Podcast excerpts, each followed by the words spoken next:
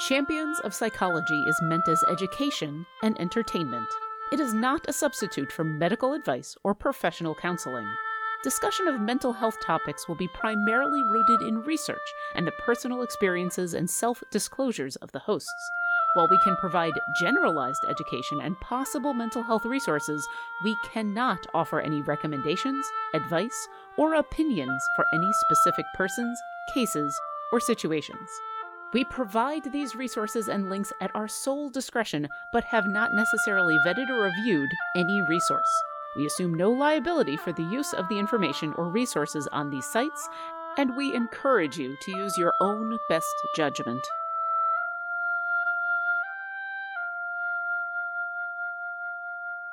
Hello, and welcome to Champions of Psychology, a show with the goal of openly talking about mental health and gaming, presented by Codename Entertainment and TakeThis.org. Every Tuesday at 12 p.m. Pacific Standard Time here on twitch.tv slash Games, or later on your favorite podcast service, Mitra Jordan and Raffael Boccamazzo, aka Dr. B, talk about mental health in these unprecedented times, as well as how gaming affects us. Uh, if you're here with us live in the chat, you can leave a question. I, Trevor Bettis, will ask them later in the show. Uh, our topic today is going to be rejection sensitivity, which is going to be so much fun. Also, I, I, I wonder, I know I've said this before, but like, I wonder how long I, I need to keep unprecedented times because we're now a year into the show. So, like, it's it's kind of getting precedented. Um, I think a precedent has been set. At I think this a precedent point. has been set. I might need to change up that dialogue. Uh, Mm-hmm, but before we get to all of that, who are you for the fine folks who may not know? Ah, well, I'm uh, Mitra Jordan. Um, no long name reasons here.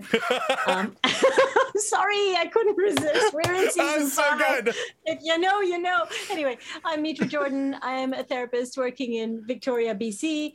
Um, I work with all kinds of people, uh, often couples and families. I often end, my, end up finding myself discussing games and gaming, and um, sometimes the moral panic around video games and such. Um, and of course, I enjoy games myself. And so this is an area very close to my heart. Although rejection sensitivity itself is close to my heart, we'll Mhm. see what we'll see where we get to today. I managed to take up a lot of time there. Sorry. and who is that with, with the glorious mane? The glorious Wait, mane that I've been keeping tied back for a while. I feel actually no, it's weird. I feel like that over the course of the show, we can go back to episode one and look at the evolution of the Medusa-like hair that is on my head. See, I'm Um, still sad because when we did when we did the, the the test video before we started, you had you had a glorious beard going on. I'm like, all right, we got we got two big Give big me a beards week, I can grow it out. We, we we got similar lengths now, but I'm still I'm still missing the bushy beard. But hi, everybody. I'm uh, Raffael Boccamazzo, better known as Dr. B for long Italian name reasons, um, not long Italian hair, as we seem to be going with right now. But um, I am a clinical psychologist in Washington State. I am also the clinical director of what was the first mental health nonprofit to serve the game industry at the time of our formation in 2012, TakeThis.org. Uh, make sure to go check out all the free resources we have articles et cetera et cetera um, i'm also an expert on the applied use of tabletop rpgs and i am happy to be here for season five Season i'm busting out the five. tiara just for that Yeah, Boom. yeah. Yes. Works tiara. well with the with the hair. yeah. yeah. The tiara's made its earliest uh, season appearance. Ever. i'm just making it we're making it happen we're pulling it from the tiara pocket dimension early Please insert that into your tabletop RPG worlds as necessary. Uh, i am the prettiest princess He, definitely. I will not challenge your crown, even though I do have a, a laurel wreath that. you, ha- you you will rival his crown. oh you're a winner i'm the princess oh boy. and Aren't I the princesses somehow, the winners? we and I somehow am supposed to keep things on track. Speaking of which, Sorry. oh yeah mental health show hey It's a mental health show. And yeah, we're going to talk about rejection sensitivity, which is just so much darn fun and everyone loves it. And there's absolutely nothing to be worried about with it at all. Um, for people who Yeah. don't know what rejection sensitivity is, what is Lucky rejection you. sensitivity? Yeah, no, that is true. But oh, well, I'll, actually, no, that may not be true. It may be you're about to have a realization. Uh-oh. Yeah. Um, Yeah. So, I mean, in a nutshell, rejection sensitivity is where we just we react more profoundly than expected to either to any perceptions of rejection, whether it's real rejection or uh, ban- or imagined rejection. Either way, we're just the the name says it all. We're really sensitive to perceived or real rejection. Uh, yeah. Imagine Rejections is my emo cover band of Imagine Dragons. Oh, okay. Nice mm. reframe after you didn't get that record contract. oh, guys, you are on the wit today. Sorry, what were you going to say about rejection sensitivity?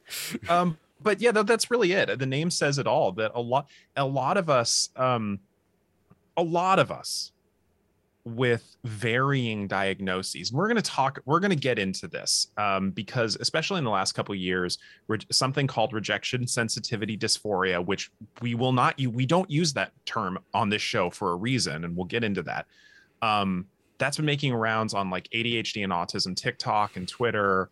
Um, but rejection sensitivity is something that a lot of different diagnoses experience. Uh, for those of us who are autistic, for those of us with ADHD like symptoms, part of it has to do with we're, we we don't regulate our emotions the same way or as well necessarily as other folks. Um, with a, a diagnosis like borderline personality disorder, it, there's there's symptoms of anxious preoccupation with real or imagined abandonment, and again, dismo- emotional dysregulation. With with social phobia, the, it's literally symptomatic of having anxiety or fear about perceived criticism or rejection in social situations um, with depression we we often look for negative attributions w- about what people think about. It there's it's not limited to adhd or autism. Absolutely. In fact it occurs among marginalized folks as well right? Where if you've experienced rejection or not the same level of service that other people get you're going to start becoming vigilant about that you're going to also start to try and figure out strategies to overcome it and mm-hmm. that's no different in this case so we can talk about it as kind of a vigilance to rejection as well. Uh, yeah. looking out for it, having an expectation of it. And that's right. based on actually experiencing it. Absolutely. And that's the difference, right? Between something that's just, I'm making it up, it's in my head, versus something that actually I've had a lot of life experience with. And therefore, of course, I'm going to be sensitive to the right. possibility of it and this and this is not to say that anybody likes rejection but what we're talking about in this case is being sensitized to it mm-hmm. for often very logical reasons i think there's some there's some research that exists about kids with adhd and um, for, I'm, I'm not going to get the numbers exactly correct but i'm going to give you an idea of what the research says that kids with ADHD in school alone are corrected on average something like 12 more times each day, which over the course of the research period that they did estimated to 5,000 more corrections about their behavior than their non ADHD counterparts in school alone. And over years, that builds up. And I will say that from personal experience. Yeah, I can vividly remember them. Yeah, absolutely. Not to mention this, the correction yeah. itself, but then the social response of those around you to mm-hmm. that correction, right? The other kids in the class, for sure. example, what you then experience at recess. So the correction, everything that goes along with it, sort of multiplies uh, or has an additive aspect to the experience, a negative effect. Yeah. Well, and I mean, not to mention the the, the internalized self-loathing that can occur with all of that stuff. That, um, and I know I talked this, I, I talked about this earlier on in like in the autism AMA episode, way back in season two, way back in season two, way back. Wow. Um, so it, it, it that over time, when this happens enough, and this really does happen, that we're a lot of us with ADHD, with autism, are are are literally told repeatedly over and over and over and over and over again that we're getting it wrong. We're getting it yep. wrong. You're doing it wrong. And we can come to expect that that we go into situations and I certainly do. I'm constantly anxious about getting it wrong? And is this going to be that time that I hear about it three months later that I got it wrong enough that it it lingered as a resentment Mhm. towards somebody? And is Mhm. it my fault? Of course, it's always my fault because I'm the one who gets it wrong all the time. And those are the messages that get built up over the years. Yeah, absolutely. And, and you know, after a while, it means you start, uh, you stop trying and maybe you uh, stop taking risks.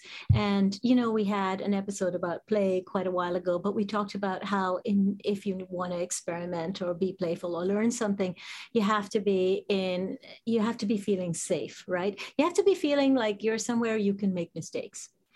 And now, if you look at the experience of someone who gets a lot of correction at school, um, gets made fun of, how safe do you think they can be feeling? And how effectively do you think they can be learning? Well, especially, and uh, I, I know we've used this metaphor before, but if if we think of our brain like a computer, and now 25% of our active resources are being taken up by scanning the environment for perceived danger or perceived um, perceived rejection or anything like that yeah how effective are we going to be in, in any other situation when we've got so many of those resources allocated at any one time Yeah. And, and, you know, I can personally attest to the fact that I used to totally tune out in school. And we had these sorry, desks. and we had these desks where you kind of lifted up the front of the desk, right? And half the mm-hmm. class I'd have the front of the desk up like this, and I'd be reading comics or something, you know. and I would just tune out completely, or I'd be off, you know, somewhere else. I would just Yeah. not be present. It seemed safer. I'm not saying it was great. Obviously, I wasn't learning anything, but it certainly seemed a lot safer than taking the risk of trying and failing or being told I wasn't good enough or that, you know, I couldn't. Uh, you know, obviously I wasn't getting it right, or I should try harder. This was one that came up frequently in reports, you know, and does not apply herself, needs to try harder, that kind of thing. hmm So, Yeah. yeah. I, I uh the the the excuse of no, I'm reading my Pokemon cards. I'm not just looking at them. Only went so far in fifth grade. Uh, so the it, it i think I'll, you know i I- i'll speak for myself here Mhm. i retreated into things that i felt empowering Mhm. because i felt I, I felt so disempowered when it came to to my school experience when it um, especially being undiagnosed on the spectrum i mean nobody knew what to, what to do with it um, I retreated into things that made me feel pa- empowered. And for me, that was video games. I was good at video games. I was real good at video games. and that, that alone, it, I, I don't know. It became, it became, for me, it became this sort of cycle of not wanting to take chances socially because I became to anticipate I would be screwing up. Yeah. The, And I- actually, so, yeah. someone just put one in the chat. Who, who is this? Uh, uh, Kieranson? Uh, also hearing that quote, "You have so much potential." Oh, God. man, Oh, did I God. hate Oh, I that hated one. that. I hated that Whew. so much. Yeah. Yeah. Okay, let's I'm rolling up the sleeves. Fighting now. yeah, no, Oh. the the the the retreating into things that make you feel comfortable or powerful. I mean, like th- uh, legitimately, the way that I got into writing was because um, I was assigned something and I was like, I don't understand how to do this. I don't want to do this. And then realizing that I could bypass that and just write a short story. Essentially, like, essentially what the, the Yeah. one was is in seventh grade, it was, you were doing, you know, the spelling tests and stuff. And they're like, oh, you have to use all the spelling words in a story. And I didn't know what to do. So I just started writing fantasy and just finding weird ways to plug those words in. And I ended up really loving it and discovering that I enjoyed doing that. I got told I was wrong about it though. Yeah. because of course I finally wrote something that was more than 3 paragraphs long and they went you didn't you don't write that much. Oh well, you really can't win in some situations, know. can you? It's No. so awful. I finally got into reading after them telling me that you have a second Ah. grade reading level for like, you know, seven years. And uh, then they told me you're reading too much. Yeah. Which then, uh, then again just made just kicked up the rejection sensitivity and, I'm- and just made me go, okay, You're doing cool. it I'm- wrong. Yeah, I'm doing it wrong no matter You're what doing it way I do it. Yeah. Yeah. No, Go the- play the- sports with the other kids. Oh wait, you're doing that wrong too. Oh God. did Last to be picked sports? every time. Don't Yep. even What's get me up? started. Hey, Oh yeah. Uh, can we all be like the last picked club? Heck yeah. Definitely. Last right pick there. club. That's what we are. Yeah. Yeah. Yeah. Collectively, the last picked club. All I love it. I love it. It's it's kind of like actually I do remember thinking that I was part of the out group and we were so out we were great and we were so out we were in and I really didn't give a you know two hoots about what what's her name was doing. There was a what's her name and she was generally super condescending. You know there's always a bit of a queen bee particularly among girls in high school. I Oh, thought yeah. that was cheerleader and not what's her name.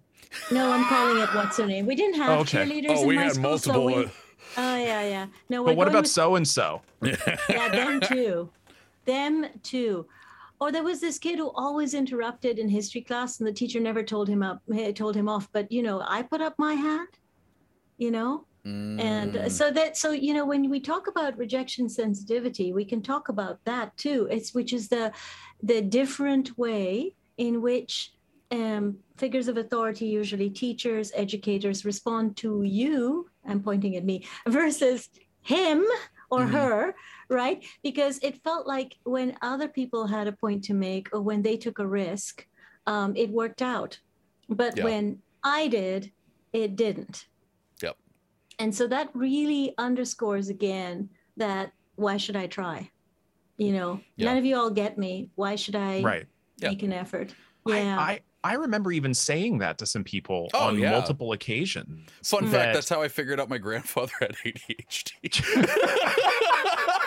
As I thought of it, I was just like, oh man, he totally had rejection sensitivity. Oh my gosh. I remember actually saying to people, okay, so no, let's break this down for me here, okay? Um, one of those people may have been my ex-wife. We're not, we won't get into but may or may not. So, so Listen. no names here. okay.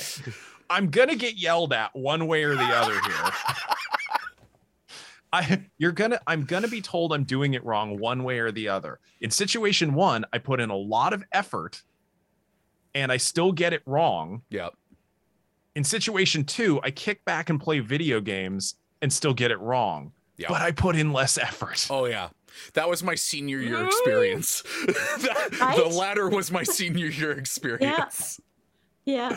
Um, I, I I do want to bring up real quick because you know there might be some people who are watching this that aren't familiar with uh things that we're talking about, and you're like, you just sound like you're overly sensitive, and like, Well, I mean, yeah, is- we are overly sensitive. That's and- what we're saying. yeah, and and that's and that's what we're gonna get into is the um, the emotional dysregulation of it. Because I, almost Yeah. brought that up, and I realized in our notes we've got that coming up uh, in a bit. I just wanted to say we are gonna cover that, so it's not just gonna be us being like stupid teachers that we hated in high school. I mean, it feels pretty good, but It does true. feel pretty good. We do have more to say than this. No, we can gripe. We can Oh, definitely yeah. gripe. Mhm, mhm. Well, because Uh, this is something we've all all three of us have experienced. Yeah. Yeah. Yep. You know, d- you two have ADHD. I'm autistic. This is something we've all experienced. Our powers combined. we are weird. Sure. I'll go with that. I quite like it. I mean, says the man wearing a tiara. I mean, yes. Yes. You Can I help you? What? So, uh, so it I think suits you. That's all I have to say, sir. Sir, it looks fantastic. I think now is a good time to talk to, to move on to the next thing we want to talk about, which was the the term rejection sensitivity dysphoria. Mm. Boo! All right, take it away, tiara Now, man. now I, I I do want to preface this with if you have been saying rejection sensitivity dysphoria, don't beat yourself up about it because uh, there is some irony in the fact that there is a term for a thing that Yeah. means that you get sensitive about rejection and then there's a wrong thing for it. It, it there, the irony is thick in it, but don't worry, it's fine. it's well, and? Okay, so how do part of the reason I, I think I've been personally hesitant to talk about this publicly is because it this is such a validating term that to so many of our experiences because those of us who have executive functioning challenges we literally cannot regulate our emotions the same way as other people. So rejection sensitivity dysphoria is a term created by a psychiatrist named william dodson who's an adhd researcher. The problem with this term is there's no research on this term. Okay? That, that's This- a big there- problem. there are no peer-reviewed studies on this term and some of his original claims that this is something that's experienced um, that this is experienced in a way uh, unique to those with adhd doesn't hold up to the other research on rejection sensitivity as something that, that's experienced by a variety of diagnoses. Mhm. um and so it it, it i do not use the term rejection sensitivity dysphoria because one it's not unique to adhd or autism. Two it's not a separate diagnosis nor is it we don't at least there, there's there's just no research on it and even the, the he wrote two articles for attitude add etude magazine and even the webmd article on rejection sensitivity dysphoria, which also lists medications used to treat rejection sensitivity dysphoria, which there's no research on those medications either, by the way. Um, it, it, mm, I, I, I think it perpetuates bad information, but that doesn't help us because this is a thing and we're getting bad information. Yeah. I grumble. Grumble. Yeah. but it- we gravitate towards it because it's one it's official sounding it's incredibly validating it's so incredibly validating because rejection sensitivity really is a thing. Mm-hmm. um and so and also and i've said this before our industry does not do a good job of educating people on that which we diagnose them with. I've lost count of how many people i've worked with who i'm like well you know about your diagnosis. And they're like no i don't. No one's ever told me. Yeah, Hi. absolutely. Often, often with my clients, no one's ever explained exactly what the diagnosis means or put it in a context which is relevant to that particular individual's life. Because even if you have a sense about what a diagnosis means, you don't always know what that diagnosis means for you Mm-hmm. in your context. Yeah. And and and really, a diagnosis is quite quite broad because um, the way we and the diagnosis and our life interacts together is going to be quite specific. So yeah, The the uh, I mean I, I think I've said it on here before, but like watching Jessica's videos on how to ADHD, like I did have a couple breakdowns here and there because I had been trying so hard to correct things. Na- and rejection sensitivity came into it where I was just like, okay, I, I need to, you know, you know, be better about this stuff, not take it so personally and everything, and you know, get my emotions under control, and then to learn that no, you have uh, you have rejection sensitivity because of emotional dysregulation, and that's just how your brain is. Sucks to learn and Right. being like i've been trying so hard for this and i've been punching a brick wall and not noticing it yeah um and i mean that that was one of several things that came up during watching her videos that was just like oh well i thought i could get better at that or you know quote unquote outgrow that um but no that's just who i am and like Right. i'm better about it now but in the moment whoo no not fun Right. So if we look at if we look at exactly what you shared there around your experience um, of feeling like a you weren't alone and b this wasn't a problem located within you as much as it was a problem you had to deal with which is to say of course if i have adhd it's located in me in the sense that i'm the one having it but if we look at sort of re- rejection sensitivity dysphoria so what that's doing is it's taking that word, which is um, profound depression, unhappiness, whatever. In other words, I'm super unhappy about my rejection and the sensitivity uh, that I've now got to it. It's because of the rejection I've experienced. Great, but it's still located within me. it basically implies that the unhappiness I'm feeling is something that is my responsibility and is something that I need to change. In other words, I should do some kind of reframe. The reality is, if my, in my experience, I have there's been a lot of rejection there's been a lot of correction in school there's been educators who haven't either a understood what's going on or b assumed i cared which initially of course i did you know? Um, so there wasn't the support. It's not in my head. It's part of my life experience. It isn't just located within me. It's actually systemic. Mm-hmm. how people yep. with adhd and asd are treated is a systemic problem yup well and that's this is something i think a lot of people don't necessarily understand why we may have difficulty regulating mm-hmm. our emotions around topics of rejection, there's a reason we came to expect it. Yep. Mm-hmm. That we, I, I, heard somebody say this to me one time, and I don't know if there's research on this, but it, it this is one of those things that was so validating to my own experiences that I'm like, hmm, that makes sense.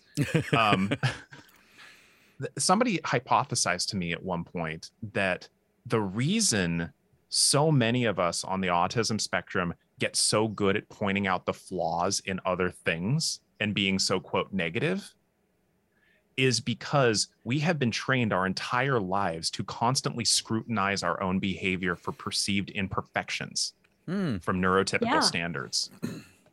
So we see them hmm. everywhere. If in yeah, that instance, so it doesn't right? it doesn't it doesn't stop with us. We see it in everything else too. Yeah. Hmm. Now, again, I don't. That's pure speculation on yeah, their part, but yeah. it felt very it's validating to me because point, that is though. my experience. Yeah. yeah.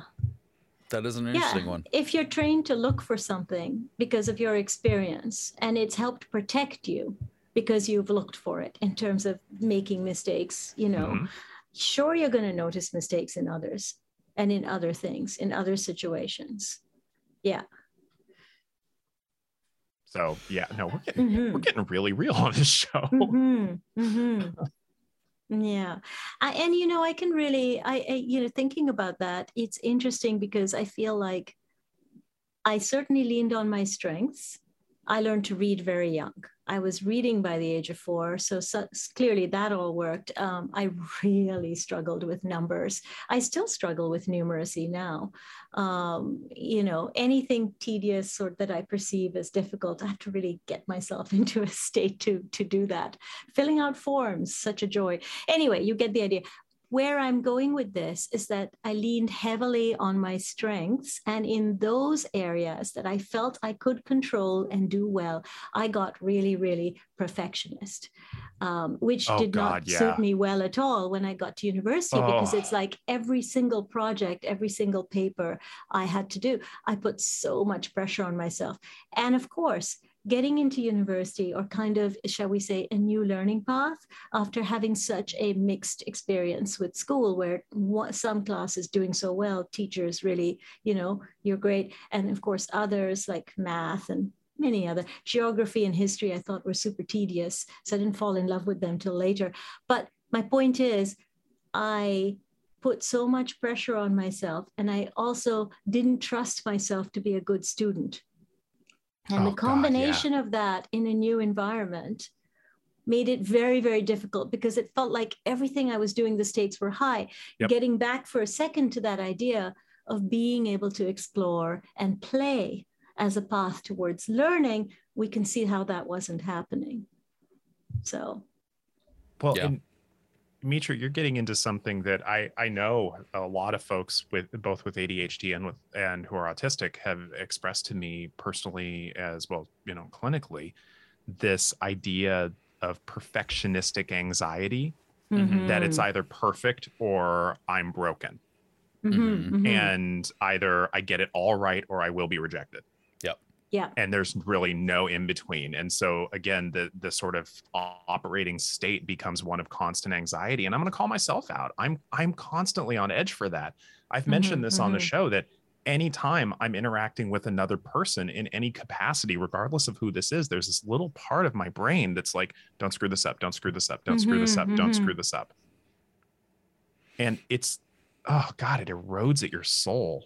Yeah. Mhm, mhm. I, I will say uh, I, I just want to say this and it's mainly for uh, fun uh, before we take our little quick break for a disclaimer I, I did appreciate uh, later on in school when uh, teachers would reject me in ways that made me just want to go oh well f you. I'm gonna do this better.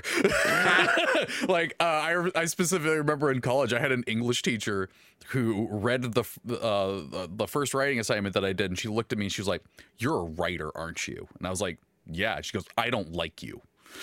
She didn't she didn't want writers in her class because she didn't like the way that they treated writing. And I was just like, "Oh, you just you just made a challenge." guess who's going to It's get an guess who's going to get an A on every friggin' paper now because of you. yeah. Was this an English class? It was. What? Yeah. Yeah, it was fun. But uh but yeah, so we are gonna sorry, look at the chat real quick. Uh yeah, we're gonna take a quick break to remind our viewers and listeners of our disclaimer, but we will be right back with more conversation about rejection sensitivity. Champions of Psychology is meant as education and entertainment. It is not a substitute for medical advice or professional counseling. Discussion of mental health topics will be primarily rooted in research and the personal experiences and self disclosures of the hosts. While we can provide generalized education and possible mental health resources, we cannot offer any recommendations, advice, or opinions for any specific persons, cases, or situations. We provide these resources and links at our sole discretion, but have not necessarily vetted or reviewed any resource. We assume no liability for the use of the information or resources on these sites, and we encourage you to use your own best judgment.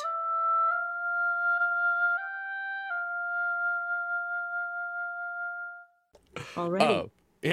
Hello. Mhm, mhm. Uh, I did. I did want to say real quick because I saw people putting in the chat like, "Oh, the teacher played you," or like, "Uh, you know, that's not a great teacher." I left the class soon afterwards because it got worse from there. oh God. Yeah. I don't think they, and I don't think that they stuck around as a teacher very long after that either. Wonder why. Um. So, um, the next up that we got on our notes is why, and I know that we've talked here and there throughout the episode as to why, but what what specifically did you all want to talk about here?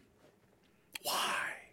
I mean, we've already talked about how we, uh, so many of us are essentially con- uh, uh, taught that this is going to be a consistent pattern of behavior, especially if we deviate from perceived social norms for whatever reason, whether it's Mhm. we come from a different culture, we're autistic, we've got ADHD, um, we're corrected all Mhm. the time.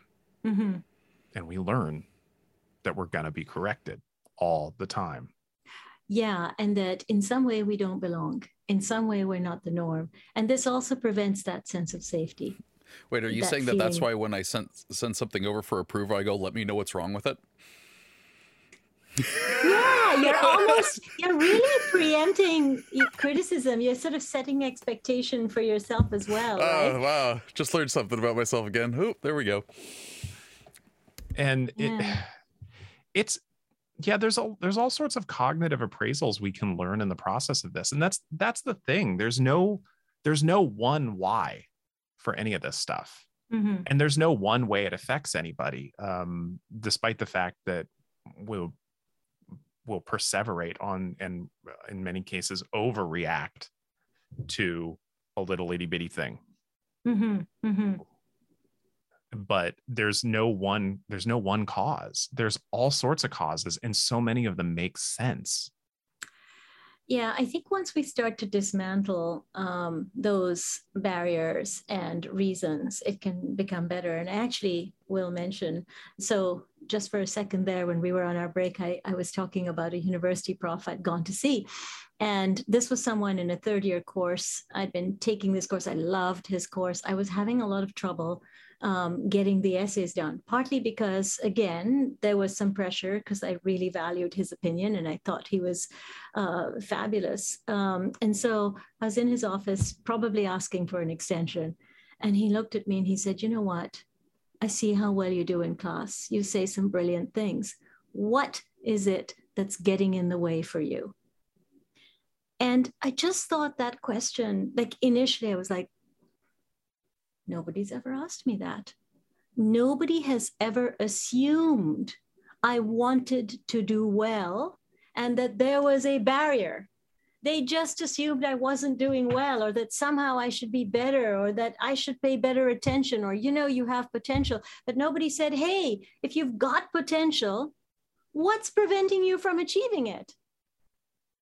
So that's a question I often ask parents to ask their kids, no matter what's going on. Like, okay, if you're having trouble sitting still, what's getting in the way? If there's a problem with bringing your dishes in from the kitchen, what's going on? like, just assume that they want to do well, whatever it is, and then look at what's interfering with that. Mm-hmm. Anyway, mm-hmm. yeah, really changed how I saw the world and myself. Mm-hmm. And, you know, anyway. Well, and it's this kind of this also kind of gets into some some of the common strategies that are used to approach concepts of rejection sensitivity. Mm-hmm. Um, one of them is essentially having these corrective experiences by people who appreciate the complexity of us while mm-hmm. asking about a component and essentially separating out a behavior from us as a person like hey i noticed that this is getting in the way for something but you're so you have so many strengths in all of these areas. How can we merge the two? Yeah because we don't want those strengths to feel like pressure. We want those strengths to feel like resources. Exactly.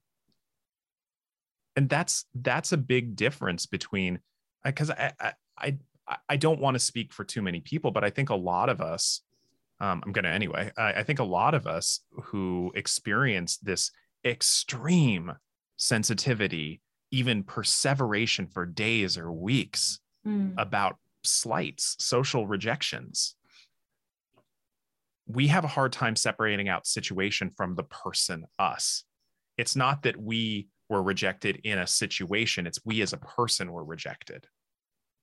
And that's yeah. really common. Yeah. And when things is particularly when things happen during your formative years, as a child, you don't really have a strong sense of you as a person.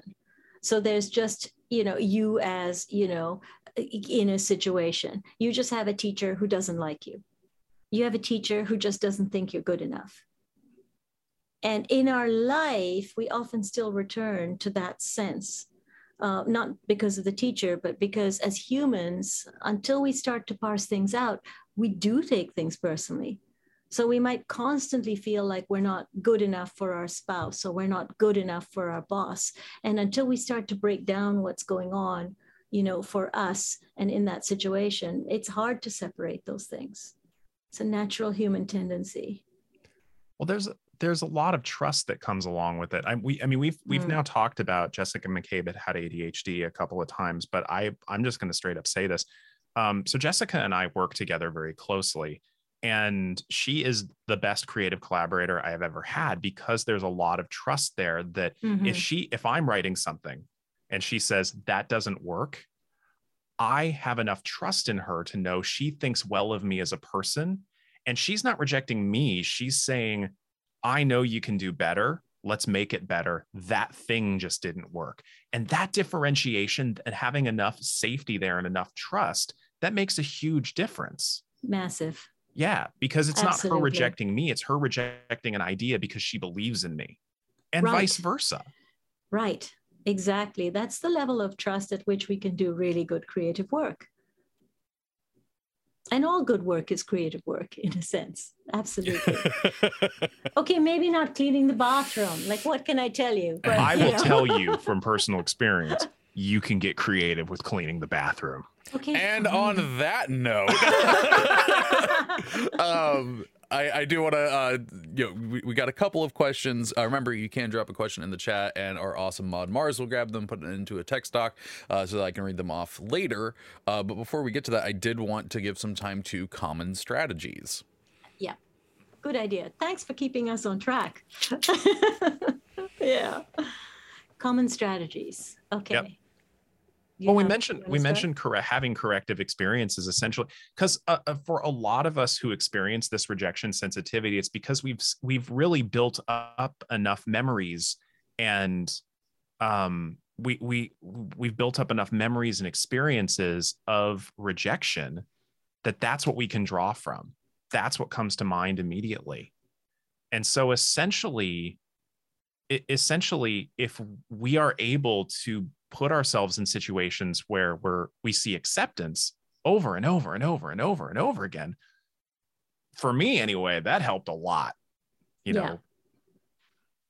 Absolutely you know and it comes back to either those teachers who have faith in us or as an adult finding those people who we do trust and feel comfortable with, or doing small projects to check it out with other people, or trying a creative process and seeing how it, uh, it feels. Um, you know, if we can be received and there's enthusiasm and warmth there, that helps us also accept ourselves because that's the path to self acceptance is to lay off you know the judgment and move into a sense of play with what we're doing and just try things.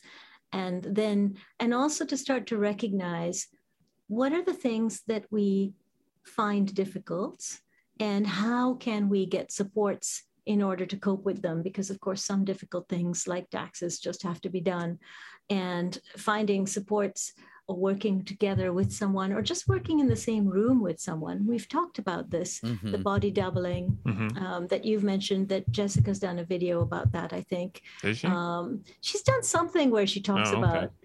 No, sorry. There's so many. I seem to remember. well, I, I, seem to remember that one. And the idea is that uh, if you're doing a tedious task, it's not that someone has to share the task with you. It's just that if they're in the same space working on their thing, um, then it can be a lot easier for you to just focus on yours, right? Mm-hmm. And and you certainly, I remember when you were studying for your exams, you'd do a stream where you studied and other people could join in and watch, right, and study along. That's something that's coming to me. Oh God. And I don't want to think about those. okay, you don't want to think about those. Oh, Great, because you're through them. But uh, I certainly remember studying with other people or just writing papers in the same room with someone yeah. else. Um, and also think about when you take breaks, when you're doing something that's tedious or lengthy. Mm-hmm. Um, so it's partly, and, and the way I would do that is don't take a break right in the middle of something. Take a break when you get to a natural endpoint with something. Um, yes. the end of a, of, a, of a paragraph or the end of a chapter if you're writing something um, or the end of a month if you're doing your accounts or something. Mm-hmm. And the mm-hmm. reason I say this is it's way easier next time you come into it if you are forgetful or like me have ADHD. These strategies sometimes can help us take care of ourselves. Mm-hmm. And that's why I'm sharing them. So they're it, it's not just rejection from other people, but sometimes it's a why am I like this and a self rejection narrative that also takes over. So we want to mm-hmm. undercut that as much as possible because one way through this is being able to better accept ourselves and go, okay, this is where I'm at. What te- steps can I take to make things better? And who can I call on for help and support through this? So, to, to kind of add to that, there I, I have two thoughts. Um, one, if you, you know, as always, if you feel like this applies to you, that this is something you struggle with and it mm-hmm. affects your life greatly, talk to a mental health professional if you can, because there can be a lot of different reasons for it. We can't diagnose, we can't tell you what's going to work for you. They're going to help get to the underlying what's going on here. I and there's a lot of different reasons then. it can happen uh, because you know I try to save the questions for later, but there is a question that is very relevant to this and comes from Garwar. Uh, question: If today's topic resonates with us, what should we be saying to our therapists to make sure it is addressed?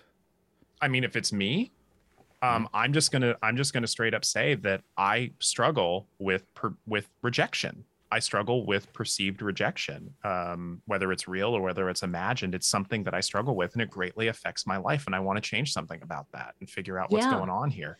I, I mean, that's how I'd bring it up. Yeah, I mean, I would talk a little bit, and I'm sure your therapist will ask about your history with this, um, your experience growing up a little bit. You know, mm-hmm. what kinds of thought process did you internalize mm-hmm. around your own capacity to do whatever it is um, that you that you're experiencing this sense of rejection around where did it start um, and then they'll help tease that apart and help you figure out what tools to put in place that will make coping on the day to day easier. They'll help you figure out who your allies are, um, and they'll help you counter some of that negative self talk that comes up.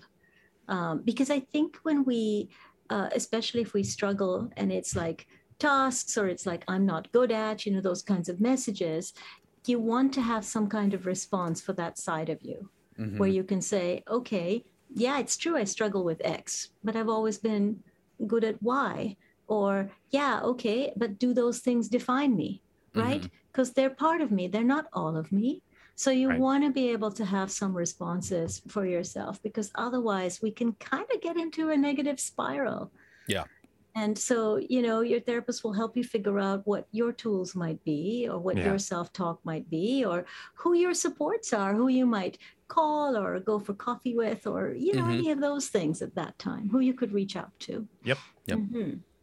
Um, uh, gonna pass over to other questions. But you got anything else you want to put there? Well, and uh, this is this is something that I, I my second point that I was going to make is something that I think speaks to a couple of the questions here, at least in my own experiences. Um, one of the most corrective experiences I ever had actually had to do with a former theatrical choreographer I used, I used to work with because I used to do community musicals and that sort of stuff. Um, probably shocking no one. Um, the uh, and one of the things she said that just stuck with me when we were getting discouraged about her being really nitpicky about our choreography was no, no, no, no, gang. I know this feels discouraging because I'm getting really nitpicky, but let me tell you, this is a good thing because if I have the luxury of getting nitpicky right now, it means you're doing all the big things right. Mm, We're yeah. tweaking, not overhauling. Yeah. And that yeah. means you're doing great. Yeah. And that in and of itself Perspective. was such a monumental yep. experience for me. Perspective yeah. and reframing. Yeah. Right? Yeah. Absolutely. And and I mean that really does fall into what we've talked about with ADHD and ASD of, of like not being able to pick up on those subtext things that apparently everybody else gets. I don't understand. What are you talking about? What's um, a subtext?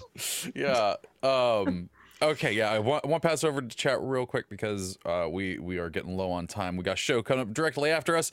Uh, first one that I want to address really quickly, lurking writer put question is uh, rejection sensitivity something that can be identified at an early age, say before 10 or so, uh, or is it uh, identifiable if symptoms uh, still persist at a certain age? I will tell you this. here's a fun story from when I was eight. I found out that my stepbrother threw away my Christmas cards and I started crying because I thought that meant he didn't love me me. So, yes, it can. I, I think it's important to point out that rejection sensitivity is not a diagnosis. Yeah. Rejection sensitivity is something, a, a component that can exist with a variety of challenges and diagnoses for a variety of reasons and it like mitra very very rightly brought up it can also exist purely because of social factors yes absolutely and it can certainly also exist because, you know, say you're really struggling with chronic health, which means you can't commit to go and do things. And then people stop asking you to do stuff. And then you start to feel really rejected. Yep. And that makes sense, yep. right? So think about all of these different contexts. So, yes, if you have a child who's clearly struggling with school, you bet they sometimes feel or experience some rejection um, and that it's really worth then discussing it um, with teachers or with the kid and see what's going on because there are a variety of reasons we might experience rejection.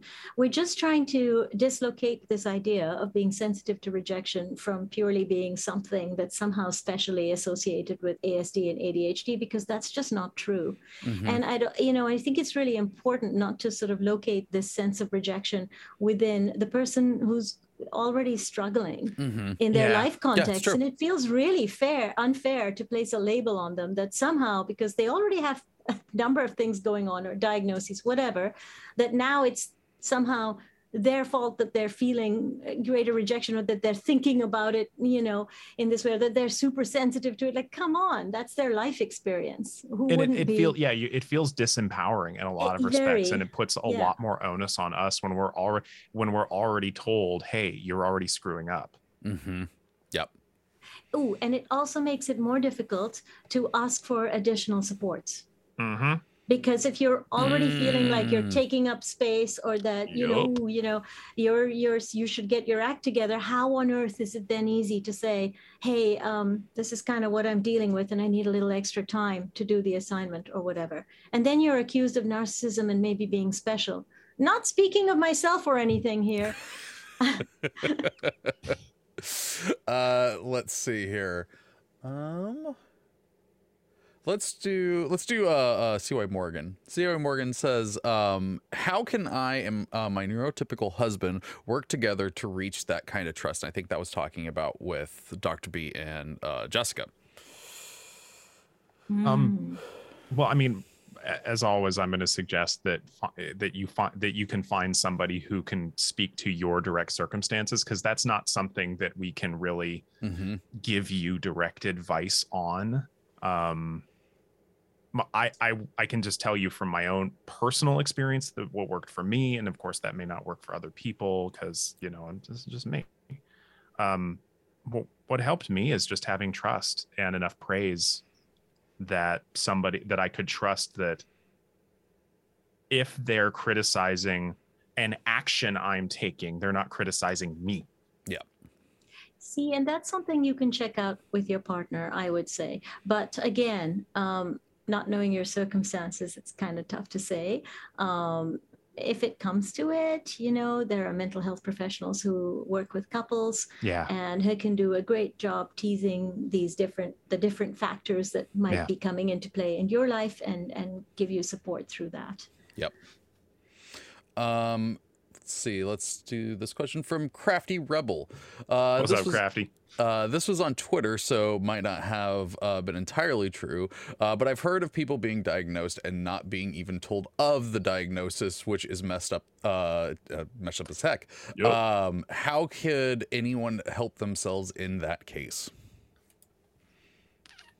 Ah, you I, i'm not sure of the circumstances in which people aren't told about their diagnosis but i kind of feel like Well, that's yeah, n- not super ethical if you're not being told about so it's it's so you're saying it sounds like if there's a diagnosis that you're not told But- about say say that like you just learned that you were di- like let's say that um I was diagnosed with ADD uh when I was a kid and nobody Hmm. Told me and then I found out later on um what steps would you say would be like I I best one that I can think of is like just start to do as much research as you can about it.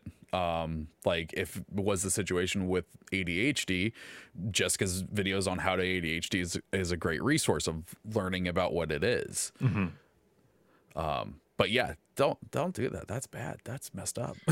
yeah i think that's that's really not not super helpful um if you yeah i think in terms of coming to terms with or making sense of a diagnosis again mental health professionals can help with this research can help um uh, learning as much as you can jessica's videos that kind of thing just to make Mhm. sense of how a diagnosis is landing for you or whether it even was the appropriate diagnosis that makes sense to you in, in your situation. It's really worth looking at that as well.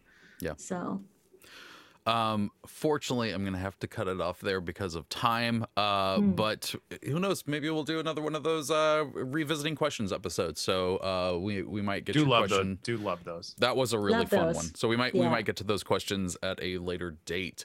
Uh, but yeah, that is good. That's uh that's gonna be it uh, for our conversation. But uh, where can people find you on the interwebs if they would like to do so? uh, so people can find me at mitrajordan.com. Um, and certainly they can are always welcome to respond to me on Twitter. Um, and I am available in both those places, and Dr. B is available everywhere. I mean, I'm around. You're around. Available is a different Sorry. question. Okay, available is a very different question. I'm going to say around as well, accessible, reachable. How's that? Yeah, um, I mean, y'all can find me on most social media platforms at the Dr. B, T H E E D O C T O R B as in boy.